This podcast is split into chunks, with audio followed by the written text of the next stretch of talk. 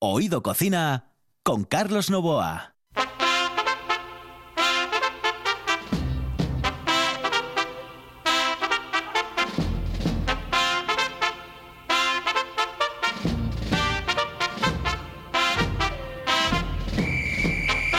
Saludos amigos, muy buenas noches. Esta es la sintonía de RPA y estamos en Oído Cocina. Los saludos de Juan Saiz, que está en el control, de Carlos Novoa, que les habla aquí al micrófono entre las 11 y las 11 y media de la noche. Y eso sí, también, cómo no, entre las 6 y las 6 y media de la madrugada. Estamos grabando el programa porque hoy no sabemos exactamente cómo está la cosa y además hemos tenido que agarrar a nuestro invitado ya a primera hora para poder realizarle esta entrevista.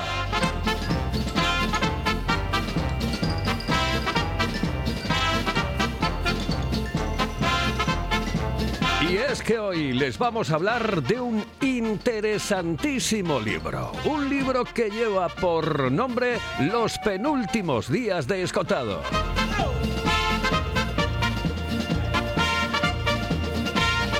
Señoras y señores, aquí en RPA comienza Oído Cocina.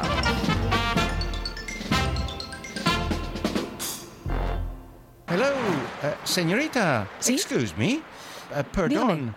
¿Me puedo decir, por favor, dónde puedo comer el mejor cachopo? ¿Es cachopo de Asturias? Es cachopo, claro, pero el mejor Ah. de Asturias, no. El mejor de España y, y, vamos, y del mundo entero. No. En Oviedo, en el Pichote Café de la Tierra, en la Plaza Gabino Díaz Merchán. Pero mejor llame para reservar, ¿eh? Apunte. 984 28 29 27. 984 28 29 27. Oído Cocina con Carlos Novoa.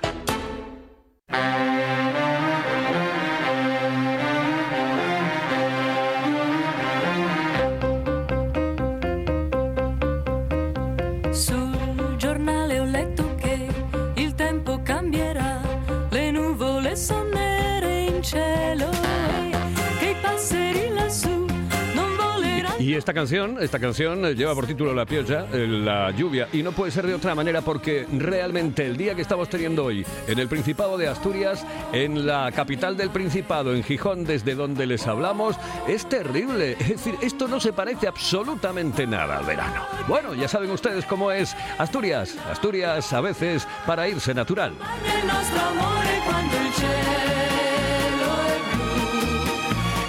Les decía que vamos a hablar de ese libro. Mm, En este momento se sitúa en- entre las biografías más vendidas en Amazon, eh, incluso antes de salir a la venta, porque prácticamente ya lo tenía todo el mundo reservadito. ¿eh? Es una prueba más que suficiente de las pasiones que levanta este traductor, ensayista, profesor y filósofo chalao, como él mismo se define, que ha decidido pasar los últimos días de su vida en Ibiza. Antonio Y el autor del libro no es otro que el periodista y escritor Ricardo Fernández Colmenero, autor del libro Casi Casi, eh, y esto lo he leído en una conversación que ha mantenido con un medio de comunicación concreto, Casi Casi por azar. Eh, fueron nueve meses concretamente de gestación, nueve meses de gestación en una conversación, en conversaciones con Antonio Escotado.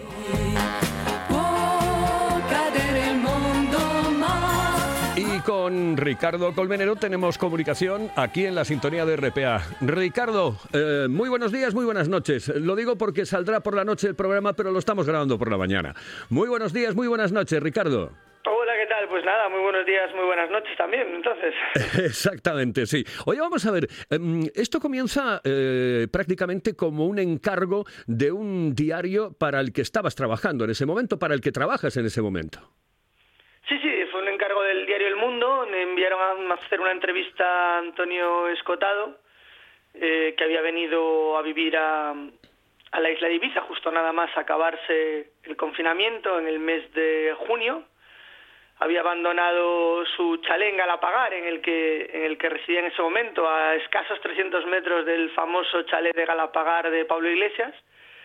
y había dejado a su familia, a su tercera mujer, a su séptima hija y había decidido venirse a la isla Ibiza, donde había estado viviendo en los años 70, eh, a meterse en una cabaña em, para pasar los últimos días de su vida. Estaba, bueno, está, eh, está enfermo de Parkinson, eh, se veía cada vez eh, más debilitado, eh, estaba y sigue estando convencido de que le queda muy poco y quería pasar los últimos días en, en soledad en la, en la isla Ibiza y aquello me llamó muchísimo la atención.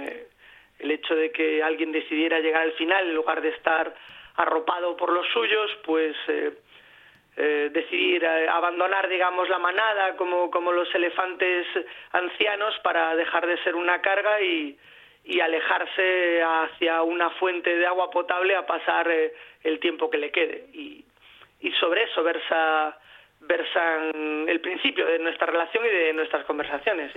Por cierto, que em, acabas de citar a Pablo Iglesias, concretamente en el libro no queda muy bien, yo creo que queda bastante escaldado en el libro por, por Antonio Escotado, y sin embargo él ha dicho que se podrá estar de acuerdo no con las ideas de Escotado, pero no cambia que ante la inteligencia y la belleza hay que quitarse el sombrero. Se trata, dice, de un intelectual fascinante, y lo dice el mismo al que le da pues una buena tundra, ¿no? Sí, a ver, eh, piensa que eh, Antonio eh, ha pasado toda su vida estudiando, eh, también parte de, una capacidad memorística que no tenemos el común de los mortales, es decir, Antonio llama a estudiar eh, a, lo que, a lo que los demás llamamos leer, porque él puede recordar textualmente prácticamente todo lo que lee, y eso le ha pasado siempre. Entonces, claro, ella tiene partes de una base distinta. Entonces, a él le gusta aprender, estudiar y aprender lo que sea. Cuando nos conocimos, estaba estudiando la fonética noruega y la geología de Islandia, y así pasaba los días eh, delante de la pantalla de su ordenador estudiando fonética noruega y geología de Islandia. Y, a mí me llama mucho la atención el hecho de que alguien quisiera dedicar a sus 79 años, con lo poco que le pudiera quedar, eh, pasar el tiempo dedicado a eso. No, no le veía ningún sentido, ninguna utilidad práctica, pero bueno, no hay nada que le provoque más placer a Antonio que, que aprender y descubrir cosas. Y, aprender y descubrir cosas, tal cual él lo explica, es, es disfrutar cambiando de idea. Si tú no cambias de idea, no, no, no has aprendido nada, no te aporta nada. Si no pasas de tu prejuicio al juicio, no, no has avanzado, ¿no? Entonces él, él desprecia mucho a la gente que, que viene al mundo a confirmar en lugar de aprender y, y alejar todo lo que no sean nuestras ideas, etiquetar a la gente, apartarla. Esto a él no, no, no le cabe en la cabeza, ¿no? Y en el caso de Pablo Iglesias, pues lo mismo, Antonio está dispuesto, por supuesto, a, cambiar de idea siempre que sea necesario, y en el caso de Iglesias eh, es verdad que, bueno, pues que en su momento es verdad que simpatizó con Podemos y luego pues ya pensó que, que digamos que, no era el camino adecuado y, lo explica en el libro, pero igualmente te digo que, ahora mismo a sus 79 años, casi 80, si se planta por Iglesias y le convence de algo, pues estaría dispuesto, por supuesto, a escucharle, a escuchar a quien, a quien hiciera falta sobre cualquier cosa. Piensa también que estás hablando de una persona que fue, digamos, un cargo comunista en la universidad, que este señor corrió delante de los grises de verdad, que era jefe eh, de Manuela Carmena en su momento, ¿no? Eh, y que acabó firmando eh, en el otoño de su vida el manifiesto de Fundación de Ciudadanos. Es decir, si si esto no es una evolución, no es un cambio de idea, e igualmente ahora reniega también de Ciudadanos. Quiero decir que muchas veces estar aferrado a tus ideas desde que naces hasta que, hasta que te mueres no me parece no me parece lo más adecuado ni lo más correcto y él no lo ha practicado en su vida, ¿no? Eh, por cierto, cuando te dice que eh, bueno que quiere que viene a, Ibiza pues a, morir, a morirse, que había sido muy feliz en su juventud en la isla de Ibiza, eh, a ti evidentemente esto te choca muchísimo. ¿Te entristece o simplemente eh, registra la valentía de un tipo, un intelectual como Antonio? Hombre, evidentemente a mí fue lo primero que me chocó, es decir, ¿pero qué hace este señor aquí solo delante de su ordenador? Aparte un señor que tiene dinero, que no tenía ningún problema con su familia, que es la primera sospecha que puedes tener, ¿no? Eh, pero al cabo de, del tiempo que pasé con él, nueve meses, tuve la oportunidad de conocer a toda su familia y no había en absoluto ningún problema. Era una decisión personal. A Antonio le marcó mucho el haber visto a su padre, eh, a su padre fallecido, y no quería que sus hijos pasaran por ello.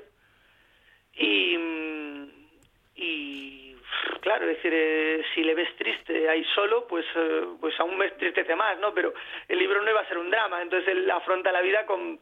Él es un hombre muy optimista, muy divertido, muy alegre, y sigue siéndolo, y, y, y el encontrarme con un hombre alegre que se moría y que estaba, entre comillas, contento de morirse, en realidad era un poco la, la celebración de toda una vida cumplida, ¿no? Él estaba satisfecho de, oh, bueno, he llegado a los 80 años casi y estoy muy feliz de, todo lo que he vivido, por todo lo que he pasado y esa manera de razonar, esa aceptación digamos, de las cosas tal cual son, porque tú puedes patalear todo lo que quieras, pero al final todos vamos a pasar por el aro. Te puedes cabrear, te puedes enfadar, puedes... Eh, eh, al final no, no te queda más remedio que, que aceptarlo y él realmente lo había aceptado y con cierta felicidad. Y sobre ese razonamiento, sobre esa aceptación de, de, de la vida y de la muerte con, con alegría, es sobre lo que me dio pie a, a empezar a hablar con él y a preguntarle y, y fue el origen de- del libro, de los penúltimos días de Escotado. ¿Qué es lo que más te impacta de, de su personalidad?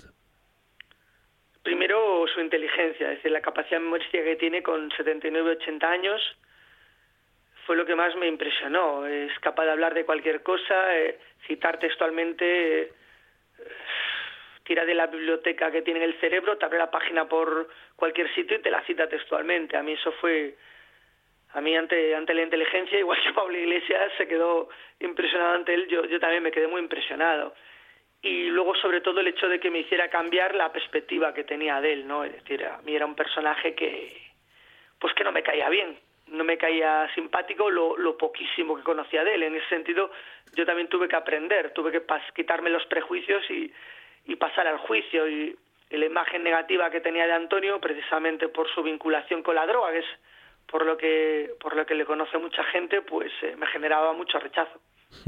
La historia general de las drogas. Claro, es eh, un libro de referencia para mucha gente. Entonces, a mí que enfrentarme a un señor que hablara bien de las drogas, eh, yo soy gallego, yo, pues, eh, digamos, la generación de mi hermana es esa llamada generación perdida, ¿no? Los amigos de mi hermana les daban ictus y o se morían. Eh, mi profesor de, literatura en séptimo de GB murió de sida por compartir las jeringuillas eh, con un compañero, ¿no? Entonces, a mí que me viniera un señor a hablar de la digamos, de positivamente de las drogas y sobre todo que me viniera a hablar a mí la gente que se había leído Historia General de las Drogas con, y que si lo exhibieran como con superioridad intelectual, porque yo me he leído Historia General y tú no, y yo tomo drogas y tú no, por lo tanto yo sé de drogas y tú no. Y eso me generaba todavía un, mayor rechazo.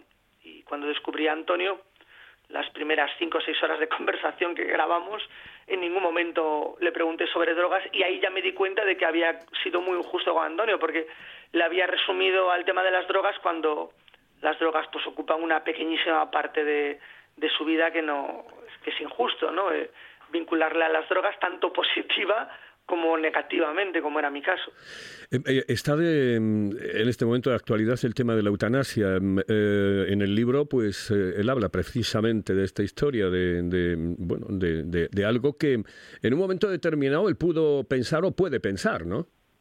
Claro, él totalmente, pero te la, se la tiene que quitar él. Es decir, él, si alguien conoce los fármacos, si, si por algo el, tema de la droga, al fin y al cabo él habla en su libro de, digamos, de todo lo que habla es vademecum farmacéutico, este- está hablando de química y de sustancias naturales, muchas de ellas eh, se permiten eh, y muchas otras no, entonces muchos médicos y muchos farmacéuticos eh, contactan conmigo y contactan con Antonio porque realmente si alguien tiene conocimiento de sustancias es él que las ha probado en sus propias carnes como una cobaya y eso despierta mucho interés en, médicos, farmacéuticos y químicos. A lo largo de toda su vida se ha encontrado y se ha relacionado con esta gente y aún así no, no hay nada que le dé garantías para acabar voluntariamente con su vida. Y entonces es verdad que él habla durante todo el libro de, de intentar conseguir una pistola y para, en caso de que lo considere necesario, quitarse la vida. Pero Antonio, claro, estamos hablando de un, de un profesor de filosofía, una persona que cuando hablas con él no te puede razonar cualquier debate de actualidad por algo que está sucediendo hace un mes, dos meses, un año, cinco años, diez años. Para él eso no es nada. Él siempre se te va a remontar a los griegos, se te va a remontar a los romanos, se te va a remontar a, a, a la India antigua, a la China antigua, porque para él eso es tiempo. Es decir, todo lo que sea un siglo, pues eh, lo podemos razonar, cómo ha, cómo ha actuado el hombre durante un siglo, ¿no? Y en el caso de, del auxilio al suicidio, que ahora es delito, claro, él te habla, es que esto es un delito, que no, el auxilio al suicidio nunca ha existido. Que un hijo no te pueda ayudar, que tu pareja no te pueda ayudar, que nadie te pueda ayudar a, quitarte la vida, en este caso con la farmacología, que sí que tendría éxito, que sería vía intravenosa, pues esto es algo que nunca ha habido y esto no, no puedo recurrir y eso es algo que le da mucha rabia. Por lo tanto, el tema de la eutanasia tal cual está planteado ahora mismo, por mucho que se haya avanzado ahora y por mucho que, que se proteste por el avance, lo considera una minucia. A mi hijo Luca le ha impactado evidentemente desde hace bastante tiempo Antonio Escotado. Yo el otro día, eh, realmente cuando em, me dijo, bueno, pues que había sacado su matrícula de honor en Historia Contemporánea, etcétera, era su primer curso, el, debut en la universidad, eh, me dijo, solamente quiero un un eh, pastel, una especie de, pastel, ¿no? de, nuez. Eh, y yo le regalé, porque sabía que iba a ser absolutamente interesante para él, el libro de Escotado. Se lo regalé y, creo que la cara le cambió. Eh, yo quiero decirte, de los personajes que has conocido tú, porque que, impacte a un chaval de 18 años es importante, ¿no? Pero de los personajes que has, que has conocido tú en, tu carrera como, como escritor, como, eh, como periodista, ¿en qué lugar colocarías a Antonio?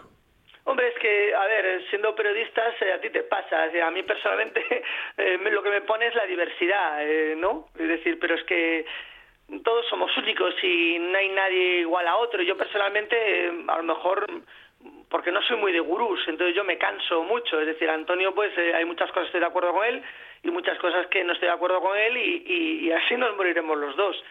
Eh, entonces sí que me ha impresionado sobre todo su inteligencia, es decir, nunca había estado ante una persona tan inteligente y creo que ha sido eh, injustamente tratado precisamente por su vinculación con las drogas tanto en ámbitos académicos como, como en reconocimientos literarios, porque Historia General de las Drogas es un libro impresionante que sigue editando, igual que, sus conocimientos de economía con los enemigos del comercio, toda una trilogía de dos mil páginas, y no ha tenido los reconocimientos que seguramente se merecería si no estuviera su imagen vinculada a aquel señor profesor de bigote mayor que salía en la clave en los años 80 eh, hablando de drogas, ¿no? Y eso yo creo que le ha marcado durante, durante toda su vida de forma muy, muy, muy injusta. Era el primer políticamente incorrecto cuando ni siquiera existía la expresión políticamente incorrecto. Con un bozarrón impresionante, por cierto. Ya, me daba mucha envidia. Fíjate, tú también tienes muy buena voz, es que yo tengo una voz espantosa y entonces a mí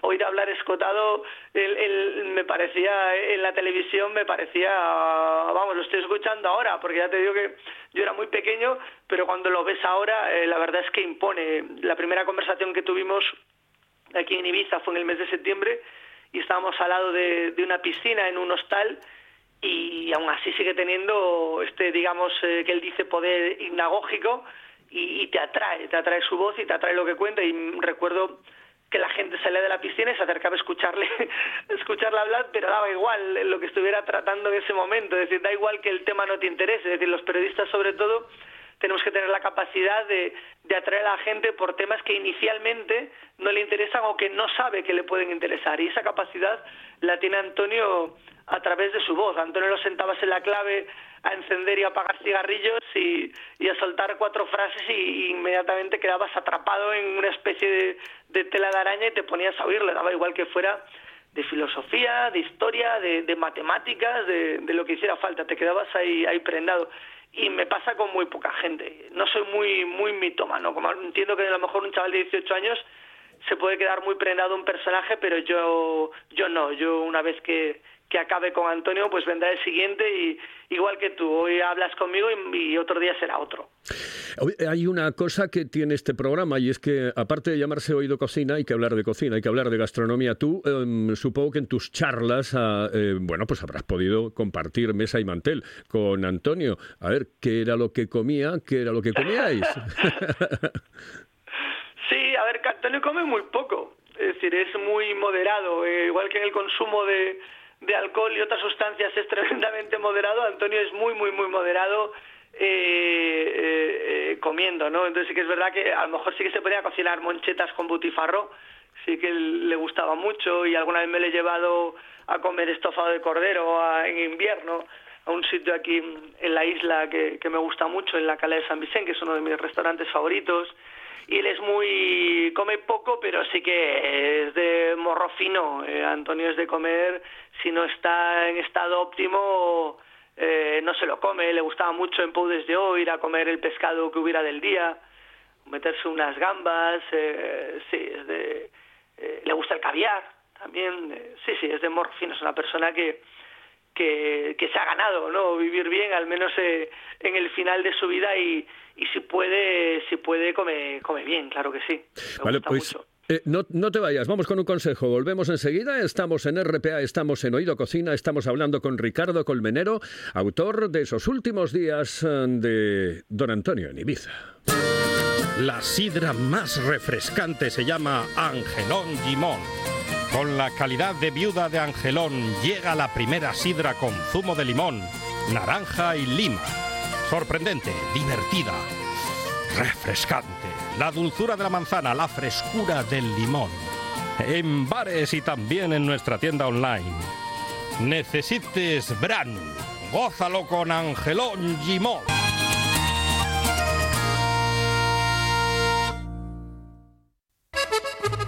Si piensas en chocolate, piensa en Argüelles. El chocolate nuestra pasión, nuestro secreto, la selección de los mejores cacaos del mundo. Descubre todas nuestras variedades y sumérgete con cada bocado en un mundo de sabores, de recuerdos, de sueños. Desde 1912, el chocolate artesano está en Gijón. Piensa en chocolate. Piensa en Argüelles.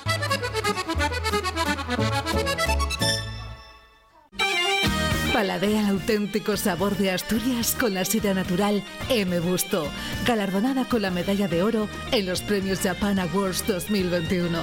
Degusta el paraíso, disfruta de la tradición. Sidra natural M. Busto, desde 1939, la mejor sidra del mundo. En toda Asturias, RPA, la radio autonómica. per la tua mania di vivere Oído Cocina con Carlos Novoa. guarda bene come c'ha conciati la metropoli Pues continuamos adelante y ya prácticamente nos quedan ocho minutitos para que eh, se acabe el programa, con lo cual, eh, Ricardo, vamos a ver, eh, tú eres eh, lo que se suele decir un cocinitas, ¿te gusta la cocina? Mucho, mucho. Soy gallego, me he criado en la cocina haciendo los deberes. Entonces, sí, mi madre eh, siempre ha cocinado muy bien y, y- y mis abuelas y mis hermanas mayores siempre les ha gustado la cocina y, y a mí me, me siempre que puedo... Es verdad que, que estando solo en- me suelo apañar eh, eh, con, lo, con lo primero que pillo, pero si tengo oportunidad de, de invitar a más gente o estoy con mi mujer y traemos a alguien, sí que sí que me gusta cocinar, claro, mucho. ¿Qué es lo que te gusta y lo que, sobre todo, eh, mejor te sale?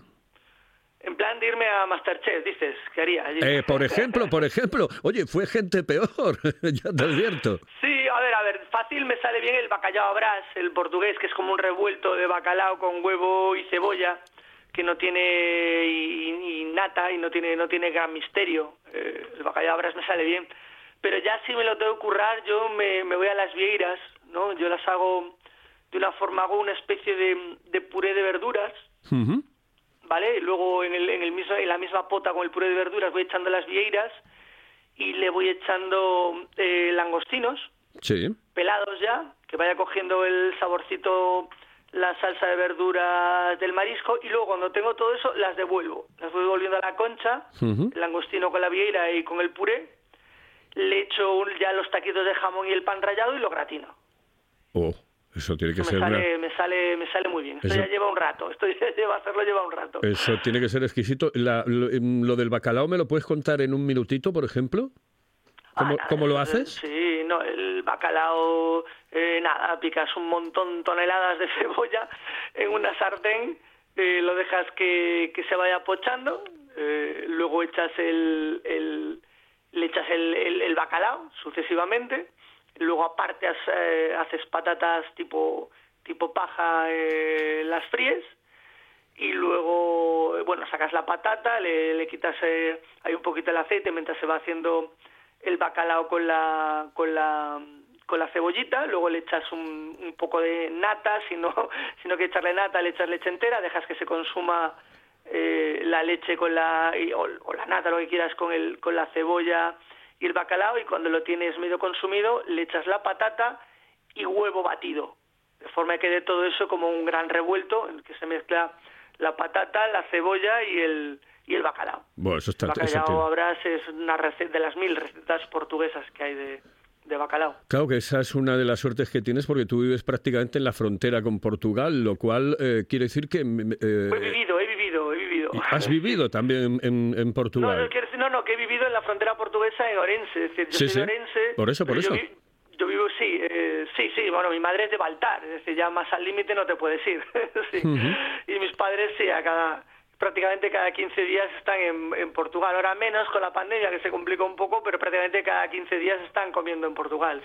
Bueno, imagínate que nos vamos a Galicia, que nos vamos eh, a tu tierra y que queremos comer bien. Un restaurante, un sitio, un chigre, eh, lo que nosotros denominamos eso, un chigre, un pequeño bar, algún sitio muy especial en el que pongan algo muy especial, pero que no tiene por qué ser el gran restaurante eh, al uso. Uy, no, bueno, la verdad es que yo me voy a la... A la, a la- mi, mi mujer es valenciana y por desgracia vamos muy poco a, a Galicia. Intento ir una vez al año, pero es que ahora llevo desde las elecciones allá, que tuve que ir a cubrir en el mes de julio, eh, no vuelvo. Pero mi mujer que es valenciana y no era gran comedora, se hizo comedora gracias a mí. Yo a veces yo creo que, que es culpa de lo que te de lo que te van poniendo en el plato, ¿no? Y, y mi mujer lo que descubrió en, la zona antigua en Orense, pero no te sabría decir ningún sitio. Yo prácticamente te, te dejaría, te soltaría por ahí, por la zona antigua, y mujer, digamos que cuando vamos tres, cuatro días, su dieta base se- son las zamburiñas y el jamón asado. Entonces se alimenta prácticamente de zamburiñas y jamón asado durante, durante cuatro o cinco días y, y digamos se cargan las pilas de esa dieta hasta que hasta que volvemos otra vez para Madrid o para o para Ibiza, que es donde, donde residimos normalmente. Donde residís habitualmente. En, en Ibiza, por ejemplo, imagínate que me voy a Ibiza, un sitio, un lugar, eh, ese, ese sitio encantador que a ti te epata. Sea, a mí The Boat House en invierno, donde suelo llevar a Antonio en la calle San Vicente, en un sitio bastante apartado. Es un, un restaurante que montaron eh, eh, un, un chico holandés. Sus padres llegaron de hippies a Ibiza y él se hizo, hizo carrera de modelo. Sale en Sexo Nueva York 2 en la película y se casó con una modelo brasileña que es... eh, fue Miss Belo Horizonte, un bellezón de mujer, era- y llevan este restaurante, ahora tienen, tienen dos niños de Boat House, y hacen comida, bueno, de, todo tipo, pero sobre todo me gusta más eh, ir en invierno a este restaurante, a llevar a Antonio a tomar el- la caldereta de cordero, y a mí, yo personalmente, a mí lo que mejor le sale es la lasaña de jabalí en este sitio, es un plato, lo hacen de forma espectacular y, y es un- uno de mis restaurantes favoritos. Mmm, qué rico. Es, eh, sabe, yo creo que solamente eh, escuchar tus palabras y tal y como lo dices y con el cariño que lo dices, eh, a uno ya, primero ya saliva y segundo eh, le gusta escucharlo. eh. Es como la dulzura de la gastronomía. Está bien, muy bien. Mm, qué rico. Oye, ¿sabes una cosa? Que la, la penúltima, eh, eh, vamos a dejarlo en eso, en la penúltima pregunta que te voy a hacer es la de, ¿al final has llegado a tener amistad con Antonio? Sí, sí, sin duda. Eh, Yo creo que me tiene aprecio. Eh, Me costó porque es una persona que, bueno, en principio no es fácil y habla con cualquiera, pero no habla con cualquiera o no, o no durante mucho tiempo y yo tenía que convencer a Antonio para que me aguantara durante nueve meses y eso no, no fue fácil. Pero el reconocimiento con Antonio no me, lo, no me lo gané entrevistándole porque al fin y al cabo lo que haces es hacerle hablar a él. Tú eres el periodista y no tienes mucho mérito. Yo creo que me lo gané cuando empecé a escribir los primeros capítulos del libro. Él se lo leyó y dijo, uy, este chaval va en serio, eh, creo que lo que está haciendo merece la pena, aunque sea el último que haga en la vida, eh, sacar eh, este libro con Ricardo, a quien no conocía de nada, y tiene, digamos, me dio eh, galones para, para poder acceder a él y, y sacar el libro, y yo para eso, Estupendo. muy agradecido. claro. Muchísimas gracias. Un abrazo muy fuerte. Recomiendo vivamente los penúltimos días de Escotado con Ricardo Colmenero. Hasta aquí ha llegado nuestra conversación con Ricardo en RPA. Ricardo, un abrazo muy fuerte. Un abrazo fuerte, muchas gracias a vosotros. Saludos. Señoras y señores, hoy lo hemos pasado muy, pero que muy bien, hablándoles de cocina y hablándoles de Antonio Escotado. Buenas noches, saludos cordiales. Passe le temps, le cœur content reprend ses droits. À l'horizon, ça